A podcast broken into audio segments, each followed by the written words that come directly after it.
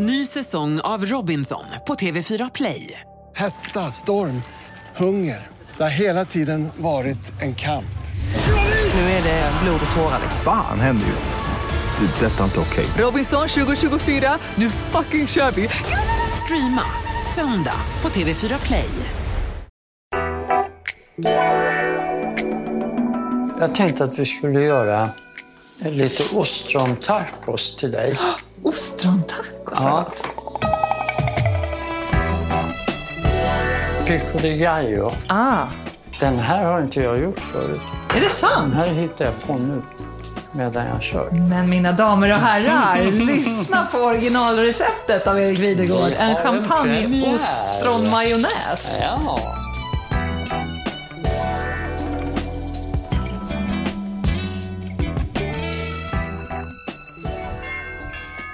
Jag är i Erik Videgårds kök igen. Mm. Jag är så glad att jag får vara här. ja, men du är så välkommen när du vill. När du vill. Alltså planen Erik var ju att vi skulle vara i mitt kök förra avsnittet. Men Ja. vi hamnade i ditt kök båda två. Och anledningen är ju att jag fick ju en stor påse skaldjur av min syster som jag inte hann tillreda och eh, de passerade med råge bäst före-datum. Men då sa du, det här kommer jag fixa. Ja, Och vi gjorde en fantastisk crab cake av eh, krabbklorna. precis. Det gjorde vi förra gången. Och nu eh, har vi ostronen här. Då. Nu har vi ostronen som Ja. du tar upp ur en papperspåse. Det Jag så packar, de jag packar bäst. ihop de här, la dem ovanpå varandra, Mm. kupliga sidan neråt, platta sidan uppåt. Staplar dem, vred in dem i en papperspåse och sen tejpar jag det hårt runt. Just det, så tyngd ovanpå och eh, den skrovliga sidan neråt. Man kan säga att man stackar dem. Nu har de här legat och tyngden är bra fortfarande. De är stängda ordentligt. Erik, när man köper ostron, Mm. det är det man ska tänka på. Ja, och sen kan man dofta på dem. Och då ska det dofta hav och Hav och salt. fräscht och friskt. Och hur doftar de här då? Ja, säger du? Ja, Jag tycker det doftar jättegott. Ja, Vad tycker du? Toppen.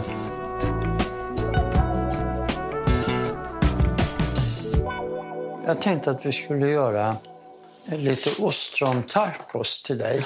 Ostrontacos, Ja, gott. så då ska vi fritera ostronen och sen ska jag göra en majonnäs på ostronjuicen. Va? Kan Mm. man göra det?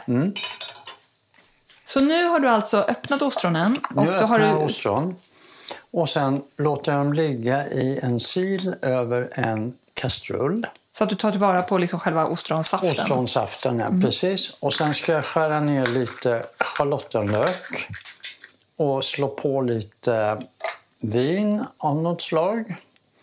Så ska jag låta det här koka upp och så ska jag bara blanchera ostronen. Alltså 30 sekunder ner i vinet och ostronjuicen. Alltså doppa nästan kan man säga. kör i. Ja. princip doppa dem, ja.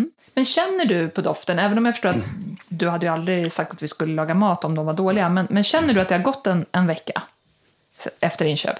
Nej, Nej. de är Det, så det är som liksom bra eller dåligt? Det finns ingen mellan, för det tror jag att jag och många andra är nervösa för, det här liksom mellanlandet här. Det du kan se det lite på, bara för det fick jag ett som var superperfekt här nu. Man kan se det på att de ibland tappar lite vätska. Och det beror på att temperaturen under transporten från butiken hem till dig, du kanske inte har ställt in dem i kylen direkt, de kanske inte har legat i press ordentligt. Då öppnar ostronet sig li- lite grann och då rinner havsvattnet ut ur ostronet. Ah, okej. Så att de kan se lite torra ut. Men nu har vi inget, inga såna här, men man ser ibland, kan man ju se på musslor också, att de har öppnat sig lite grann. Men om du knackar på skalet då, om de sluter sig, då är de helt okej fortfarande. När man väljer, eller väljer, men om jag ska köpa havskräftor till exempel så kan jag ju nästan så här be att få vissa kräftor om jag vill ha Mm. Ja, en större. ja, ja. Gör du samma sak med ostron eller säger du bara jag vill ha 20 ostron? Nej, jag säger bara att jag vill ha 20 ostron. Däremot med havskräftor, där brukar jag testa. Om du drar stjärten bakåt så ska den fjädra tillbaka. Nu är vi i affären alltså fortfarande. Ja. Du gör det här på, på fiskdisken. Ja, det gör jag. vänta, vänta. Jag, okej, jag bara drar ut den. Du Och drar ut den den och liksom släpper den, då ska den slå in tillbaka. igen. Ja. Ah, vilket bra trick. Då har du en jättehärliga havskräftor. Så egentligen så är det inte storleken som räknas. Inte vad det gäller havskräftor i alla fall.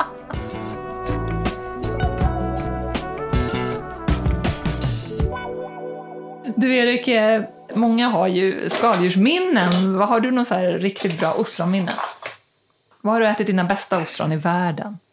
Det är ju Central Station i, i eh, New York. Det är Oyster Bar. Åh, där har jag också varit! Ja, de höll ju stängt nu ett tag. Är det öppet igen? Ja. Vi måste gå dit. Ja, men det är klart. Alltså Central Station, eh, ni är säkert många som har varit där. Det är en helt magnifik byggnad mitt i eh, centrala New York.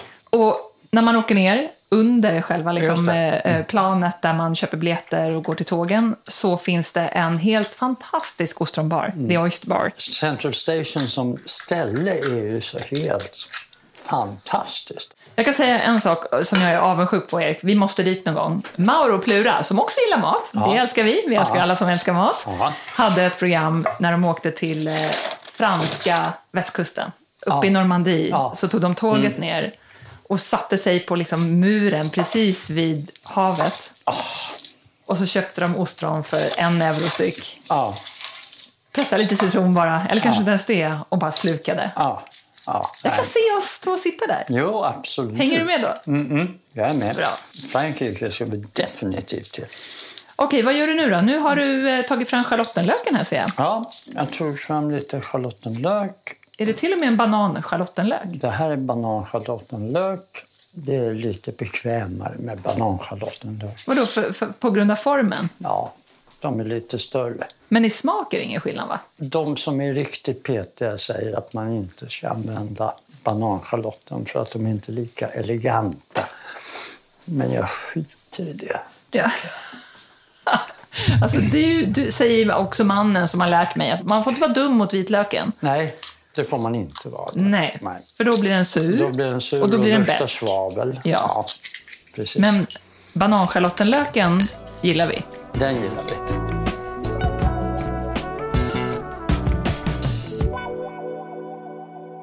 Jag tänker så här, jag måste ju ha lite vin i. Ja. Ehm, Den här majon som jag håller på med. Och då kanske du vill ha lite glas medan du står där. Då blir jag väldigt glad, framför allt när jag ser vad det är du öppnar, Erik Ja. Videgård. Du gör majonnäs på champagne. Ja, Alltid. Nej, Nej. inte alltid. Nej, men till ostron. Till ostron Oh, det måste gifta bra. sig fantastiskt Mm. ju. Erik ska jobba ikväll, så att, eh, det är bara jag på det här partyt. Ja, precis. Men jag har en sån här bra stopper i eh, champagneflaskan här så att den kommer att må jättebra i kylen tills. Och har man en bra stoppare eller en bra förslutare, då håller sig faktiskt även champagne upp till i alla fall fem, nästan sex dagar. Ja, eh, speciellt med champagne därför att den kolsyran i champagnen lägger sig som ett lager ovanpå och stoppar. För det är luften som förstör så att säga. Jag har druckit champagne från 1923 där kolsyran helt hade separerat ifrån champagnen och lagt det som ett lock ovanpå. Så att vinet som var stilla var fortfarande friskt. Nej, vad Mm. läckert. Hur smakade den? Höstlöv och eh, äppelmos och... Ja, den hade ju en lite oxiderad ton, nästan åt sherryhållet. Alltså. Och helt platt nästan, eller hur? Det kan man Ja, ju inte... helt platt, ja, ja. helt platt. Det finns inte en bubbla kvar, men det Nej. kan man ju förstå. Har du provat det där nu? Ja, nu, nu ska jag prova. Ja. Åh, vad gott. Är det? Blanc de Blanc, eller är det lite Pinot i? Nej, det är 100 procent chardonnay. Så Det är en Blanc de Blanc. Nu har jag, håller jag på och bara sjuder upp um, champagne, ostronjuice och um, schalottenlök. Och sen ska jag göra en liten salsa här, tänkte jag. Nu ska jag bara doppa ostronen i vinet och eh, reduktionen här. Ta upp ostronen igen, sen ska vi panera dem och fritera dem. Wow! Mm. Vilken behandling ostronen kommer få. Ja, det är flera steg här, men, det, det är det värt kan jag säga. Men Erik, är det champagne som jag dricker nu? Det är den du har i såsen? Det är det jag har i såsen. Wow! Det är ju väldigt lyxigt, för det här var ju en jättefin champagne. Vilken krämighet, vilken... Det behövs inte så mycket faktiskt. Så att, eh, nu simmar ostronen här i den sjudande vinet. Så, Och det var inte länge, var det knappt en minut? 30, 30 sekunder, sekunder. kanske. Mm. 30 sekunder. Och nu fiskar Erik upp dem med en pincett En pincett. Så, och över i en sil. Samma stil igen. Där. Där var de uppe. Och sen ska jag reducera ner det här så att vi liksom får smakerna. Och, Och då sänker du värmen? eller? sänker värmen och låter den sjuda. För Ja. stormkokaren, det kokar det bara över. Så att det, Vad kallar du den här såsen då? det blir en champagnemajonnäs. Oh. Ostron-champagnemajonnäs. Men den på nyårsafton! Oj, oj, Ge oj. mig!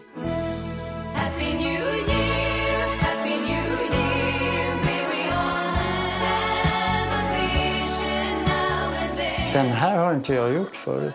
Är det sant? Den här hittar jag på nu medan jag kör. Men mina damer och herrar, lyssna på originalreceptet av Erik Videgård. Vi En har en champagne premiär. ostronmajonnäs. Ja, Oh la la!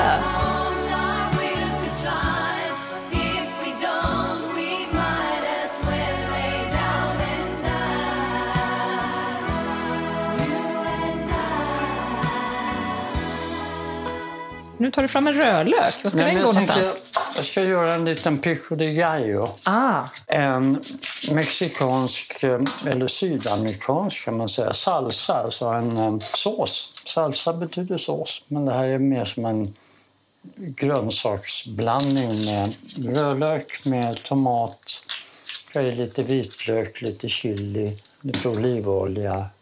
Där.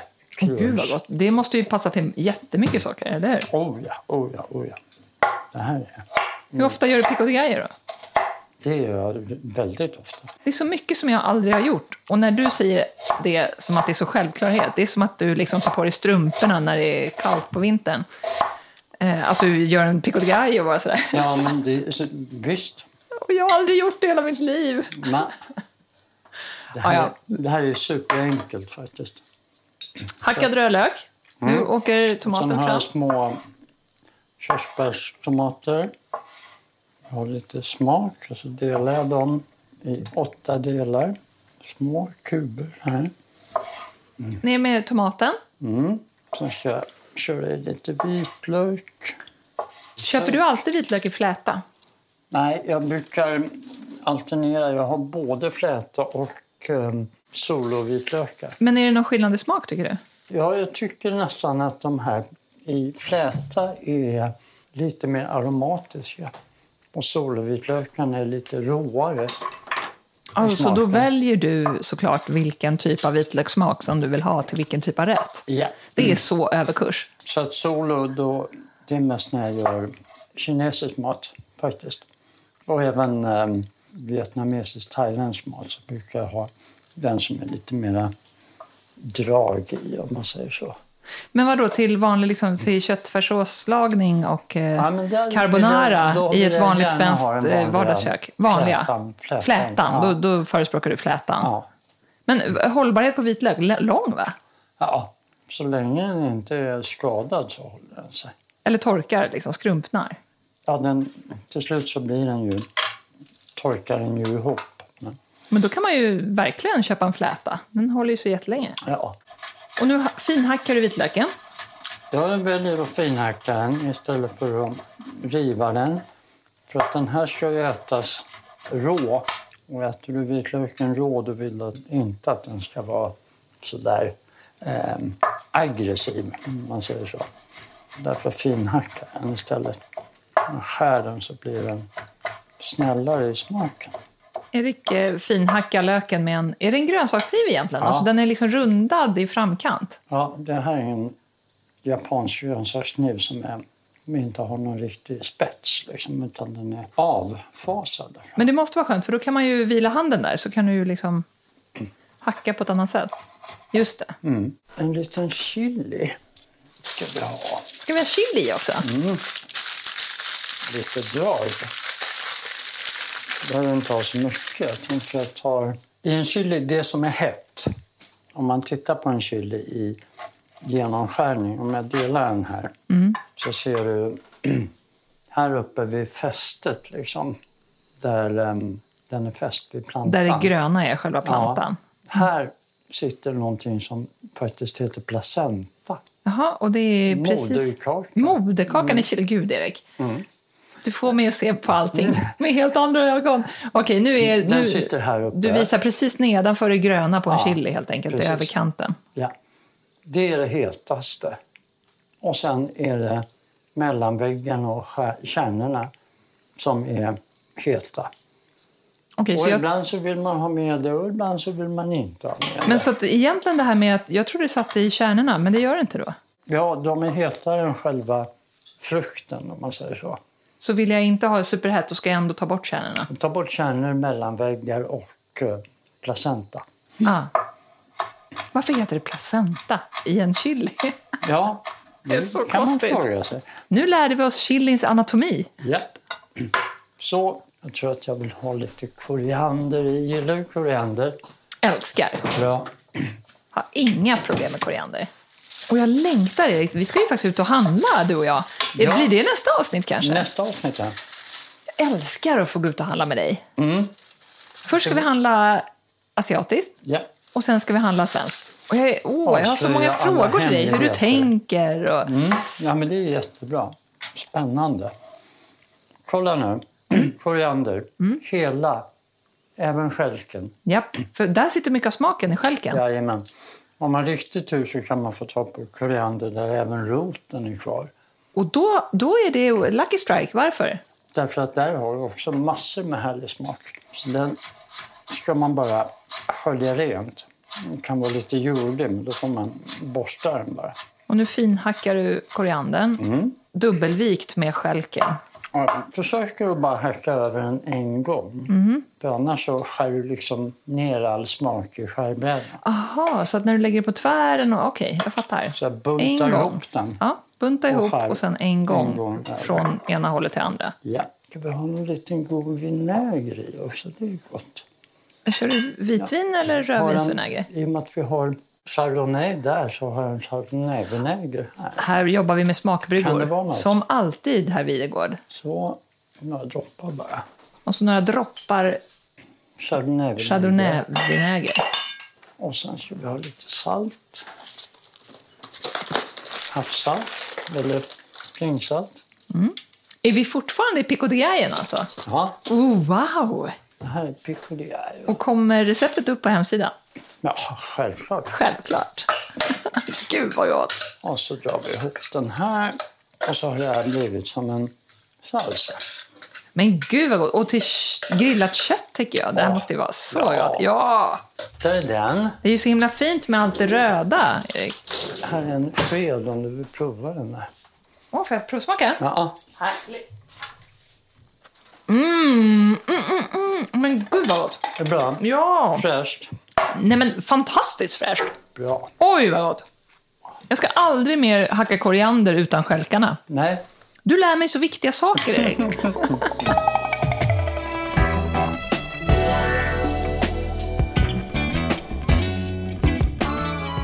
45 minuter AV är glada att vara sponsrade av The Wine Agency. Det är väldigt få viner som fullkomligt skriker fest som champagne. Vi är många som älskar champagne och idag ska jag prata om två alldeles utmärkta Blanc de Blanc-viner. Blanc de Blanc betyder vitt av vitt och i champagnedistriktet betyder det här druvan Chardonnay. Det blir inte mycket elegantare än så här. Det första vinet är en Pierre Peters Cuvée de Reserve. Druvorna i det här vinet kommer från utvalda årgångar i Grand Cru-vingårdar från området Cote Blanc. Karaktären är fruktig och blommig med inslag av citrus, bröd, nougat, persika och äpple. Här har du den perfekta aperitifen men det funkar alldeles utmärkt till eleganta rätter med fisk och skaldjur. Pierre Peters Cuvée de Reserve har artikelnummer 7350 och du hittar den i Systembolagets fasta sortiment. Det andra vinet kommer på Magnumflaska. Magnum är väl egentligen den perfekta storleken på butelj. Här får vinet utrymme att åldras i sakta mak. Och visst är en Magnum ett festligt sätt att servera vin. Dibolt Valois Prestige Brut är en Blanc de Blanc på 100% Chardonnay från Grand Cru-lägena Cramont, Chouilly och Leminylsyr-Auger i distriktet Côte Blanc. Vinet har mogna toner efter 36 månaders lagring på gästfällningen. Du hittar citron, äpplen, grape och brioche med en härlig krämig druvkaraktär. Det här är en champagne som gillar mat och varför inte en löjromspizza? Dibolt Valois Prestige Brut har artikelnummer 7723 och du hittar den i Systembolagets beställningssortiment. 45 minuter AV tackar The Wine Agency. Var står vi med ostronen? Nu tar vi fram eh, majsstärkelse tror jag. Ja, majsstärkelse och sen så drar jag runt ostron i det. Och så tar jag ett ägg, bom, där uppe. Så en gaffel och vispar upp ägget där bara. Men du, Erik, generellt när det gäller ostron. Alltså ostron är ju... Ja, det, kan, det kostar ju en del att, att, att handla, men det behöver inte vara det. Vi har en fantastisk affär runt hörnan här där vi bor som säljer ostron väldigt billigt. Ja. Men för många så är det kanske lite av en lyxvara liksom, att, att konsumera. Att då tillaga den, du ser inga vänster eller höger här, liksom, att, att man går åt något håll. Nej, alltså grejen är när du tillagar ostronen då blir de matigare. Så att om du gör gratinerade ostron då äter du hälften så många.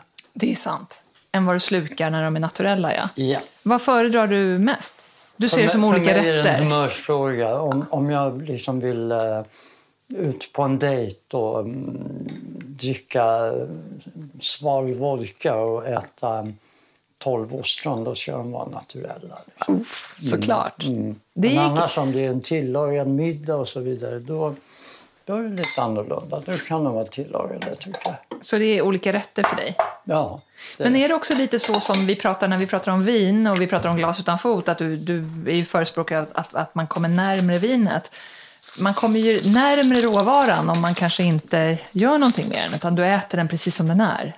Ja, verkligen. Så är det ju. Och har du fått tag på liksom riktiga superfina ostron, varför göra någonting mer med dem än eh, att bara äta dem som de är? Det är, nästan synd att göra någonting annat, får jag säga. Men, men ändå nu när vi har snart en vecka gamla, så inom citationstecken, ostron, alltså en vecka sedan inköpet ska vi säga, Ja, att vi nu friterar dem, det har egentligen ingenting att göra med kvaliteten, utan det är bara Nej, att du nej, valde nej, att tillaga det så. Ja, vi ska vara oh ja. tydliga med det. ja, ja, oh ja. Nej, vi hade ju lika gärna kunnat dra de här direkt ur skalet. Det, det är absolut inga problem. Vad gör du nu då där borta? Berätta för mig. Jag panerar. Okej. Och då kör jag dem först i eh, majsstärkelse, sen i ägg och sen i eh, majsströbröd. Så. Så vänder jag Och så runt vänder du upp och ner dem i lite. ströbrödet. Så där. Så att de blir Så att de får en ordentligt liten yta på sig. täckta utav ströbröd och ägg. Så att det håller sig kvar. Och ska de här ner i fritösen nu? Nu ska vi fritera de här. Du äger ju en fantastisk fritös, Erik. Ja. Den ser man när man kommer in i Eriks kök så möts man av ett eh, jättefint eh, slaktarbord. Heter det väl kanske? Ja, Som du har slaktarbord. med härliga vinäger och oljor och allting. Och Ja. en stor restaurangfritös. Det är ju långt från alla som äger en restaurangfritös, Erik. Men kan vi säga, den här som är på 6 liter, den är lite overkill för ostronen. De här hade jag lika gärna kunnat fritera i en, eh, en vanlig kastrull på spisen. Så att det, det, det här är väldigt överkomligt att fritera hemma. Så eh, vardagsfrityren då, den Mm. kan bestå av vilken olja och på vilket sätt? Eh, En rapsolja eller solrosolja eller matolja. Um, frityrolja gärna för att den klarar högre temperatur. Och det är alltså, det är basen samma olja men den är behandlad så att, du, så att den klarar högre temperaturer. Absolut inte olivolja eller sesamolja eller såna oljor för de klarar inte temperaturen. De måste upp i 180 grader ungefär för att det ska hända någonting. Annars, om du inte har en så pass hög temperatur, då tränger oljan in i råvaran. Och det vill du inte. Nej, det vill jag Du vill inte. ha den på utsidan bara för att krispa ihop det. Ja. Mm. Okej, så en, eh, en eh, vanlig olja så att säga, inte med smak, som klarar av hög temperatur. Mm. Ja. Och en eh, kastrull gärna, men också kanske en, en panna, stekpanna med lite högre kant. Ja. Det funkar. Ja. Jag är så himla Visst. rädd att det ska skvätta, men det gör det inte kanske. Nej, det här skvätter inte. Nej? Det ska du se när jag friterar de här sen. Det kommer Mm. inte att skvätta någonting. Nu ska vi göra majonnäs. Mm. Då bygger jag den i en sån här hög skål. För jag gör den med en stavmixer. En hög plastskål som medföljer en Mm. De stavmixer. brukar Ja. följa med. Den här är nog en egen, men det... Ja. Så. Där så tar vi ner den här ostronvin eh, juice eh, lökblandningen i botten där. Och sen ska vi ha en äggula, Bara gulan. bara gulan. Varför? För att eh, vi ska få det här att binda ihop sig. Där ska det bli en majonnäs. Och då måste man bara gulan förstås. vitan med så blir den för lös. Ska vi se. Jag behöver lite mer syra i den där. Och då är det en liten vinäger som åker fram. Lite vinäger. Bara Några droppar. Vad kan det vara? En tesked? Ja, inte mer än så. Och sen ska vi ha lite salt i den där. Ostronmajonnäs, Erik. Det har du Mm. aldrig gjort förut, va? Ja, På, har jag gjort det? på ja. prestigechampagne. Nej, det, har jag inte. Nu kör vi en deciliter olja på toppen här. Och du brukar inte handslå din majonnäs. Jag gör det om jag har en större majonnäs, men just när du gör så pass liten mängd då är det faktiskt lättare att bara köra upp den med en stavmixer. Okej.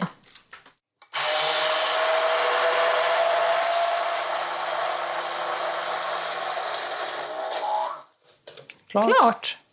Det? Tio sekunder? Wow! Du sätter stavmixern i botten på koppen som du har alla ingredienser i. Sen kör du igång den och drar den sakta uppåt. Aha. Då, ser då får Ja, du... den blir ju helt perfekt. Mm.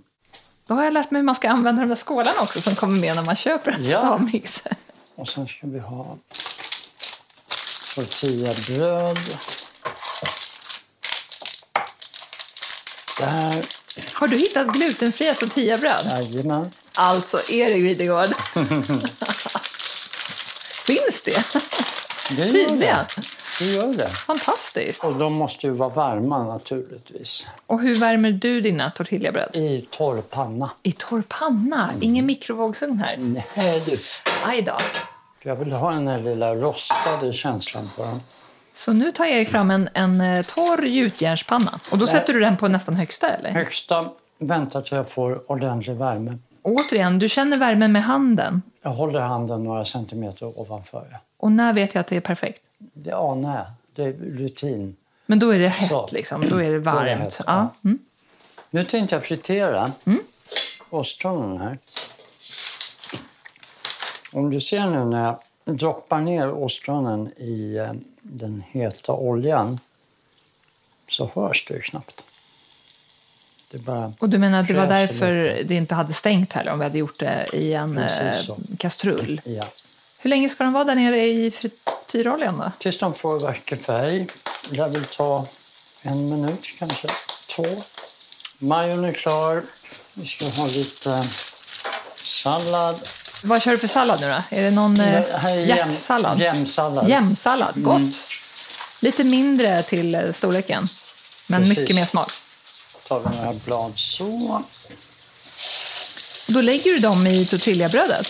Ja, precis. Men om du hade haft en middag nu då för sex personer och skulle serverat eh, tacos, Erik, hade Mm. du fortfarande stått och, och kört bröden i torr gjutjärnspanna? Ja. Hade du det? Ja, oh ja. Och sen hade jag lagt dem mellan um, handdukar. På, Vi liksom var för sig? Ja, Ja, ja. vi vikt ihop. Så där tar en stund till. Ostronen är klara.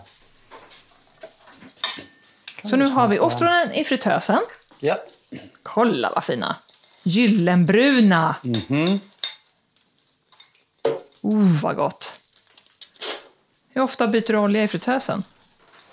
det beror på vad jag friterar faktiskt. Ibland så friterar jag rätt hårt om det är liksom hela stora bitar kött eller sådär. Då får man byta det, eller sila oljan i alla fall, efter varje gång.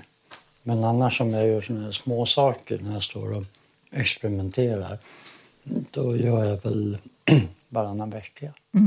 Hur mycket olja rymmer du? Sex liter? Sex liter. Oj, ja, det är en del.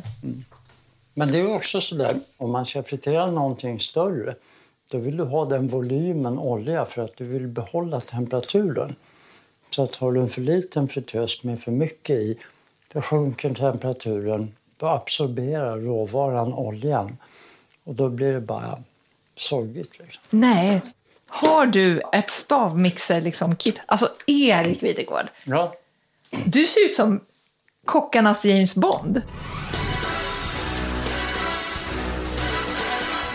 Vad är det här? men det är perfekt att ha med sig. Alltså, du har visp, du har om du ska hacka, vispa, mixa olika stora grytor. Och, ja, Alltså nu måste jag bara förklara. Det är som en liten eh, resväska. En resväska i miniformat med en stavmixer, det är en ballongvisp som hör till stavmixen, det är olika munstycken, det är hackare, det är skärare, det är allting. Och alla delarna har sitt måttanpassade etui. ja, Det här är så nördigt, Erik, och så underbart. ja. Vadå, äger alla kockar en sån här? Jag är ute rätt mycket liksom, och reser med mina saker. Då underlättar det att ha det så här. Så vadå, vad ska jag skriva på min önskelista nu då? Stavmixer-set? Stavmixer-kit. Absolut. Hur går det med våra tortillabröd? Jo, det börjar ta sig. Det börjar lite få färg. lite färg. Och det är färgen du går på nu, för det är inget mer som behövs. Färg och att det blir mjukt och så. Jag skulle ju kunna baka ett bröd också, men Ja, någon måtta får det vara. Du ska ändå iväg och jobba. ja, precis. Hur tänker du när du bygger din eh, ostrontaco nu då? Nu har jag tänkt att rulla det här brödet. Och då vill jag ha fyllningen inuti så att den blir jämn så man får med lite utav allt i varje tugga. Som en tunnbrödsrulle? Ja, precis som man gör en tunnbrödsrulle fast den här är då inte stängd i botten utan här är öppen i bägge ändarna. Nu har den fått en eh, fin, härlig gyllenbrun färg här. Och då kör vi på lite jämsallad. Har vi sallad. Du lägger dem liksom med eh, änden mot varandra. Och så på med... Åh, vad fin den är. Ovanpå. Hur mycket vitlök hade du i till slut? Hur många klyftor blev det? Eh, nej, det var bara en. Det var bara en. Mm. Sen drar vi på lite champagnemajo på den här. Mm. Och sen lägger vi upp ostronen ovanpå här. Det doftar helt magiskt, Erik. Så rullar vi ihop den här. Och nu är den klar. Den är inte bara perfekt i eh, färg och form. Jag kan misstänka att den är perfekt i smak. Det ska bli så härligt att få smaka.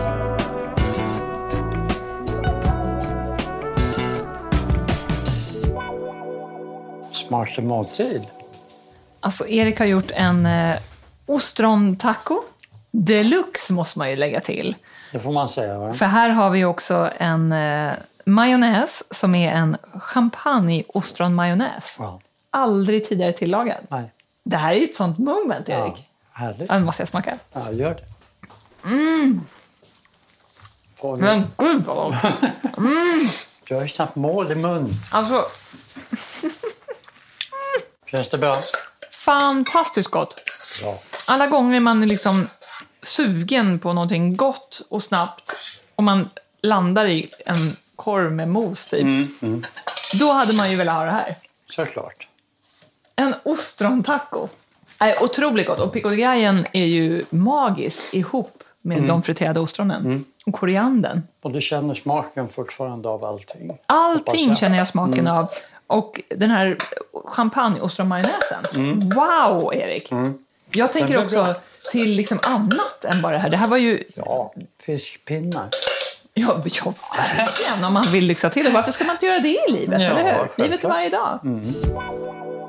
Du slutar aldrig förundra mig med smaker, Erik. Jag är så lycklig att jag får ta en del av din eh, matvärld och din matbriljans här. Jag snäll, kunde du. inte vara gladare. Och i nästa avsnitt, Erik, då ska vi gå ut och handla tillsammans. Det gör vi. Ska vi se om vi kan hitta några intressanta, spännande råvaror och vad man ska tänka på när man handlar. För det är ju en förmån, att få följa med dig Mm. i din affär där vi ska handla matvaror till en middag. Ja, Det får ni inte missa. I nästa avsnitt av 45 minuter av er. då hörs vi om en vecka, hoppas vi. Ny